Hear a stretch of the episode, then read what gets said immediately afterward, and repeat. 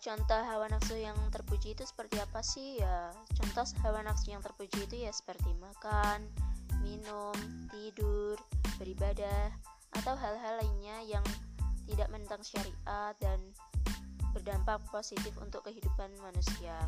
Kalau kita nggak makan nggak minum nggak tidur nggak apa ya nggak olahraga kan kita kan juga pastinya kita nggak bisa bertahan hidup. Kita itu butuh nutrisi kita itu butuh sesuatu yang membuat kita itu bertahan hidup kan pastinya. Dan e, kalau kita nggak nikah itu berarti kita kan nggak bisa melanjutin keturunan. Kan nggak mungkin kalau kita itu zina. Jadi kan kita harus e, nikah agar kita itu bisa melestarikan keturunan.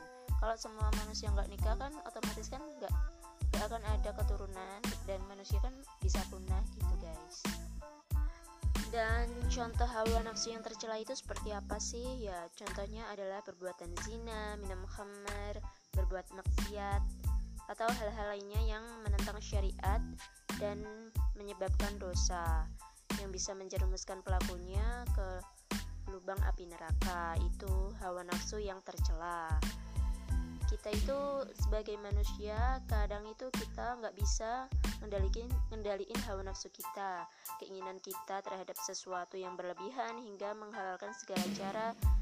Nggak mikir ini itu benar atau enggaknya. Kadang kita itu nggak mikir dalam melakukan hal-hal yang justru membuat kita itu berdosa gitu.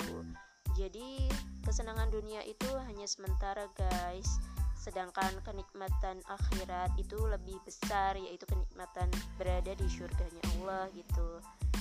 Jadi jangan sampai kita itu menukar kesenangan akhirat kita yaitu surga dengan kesenangan di dunia yang sifatnya hanya, hanya sementara dan fana ini ya guys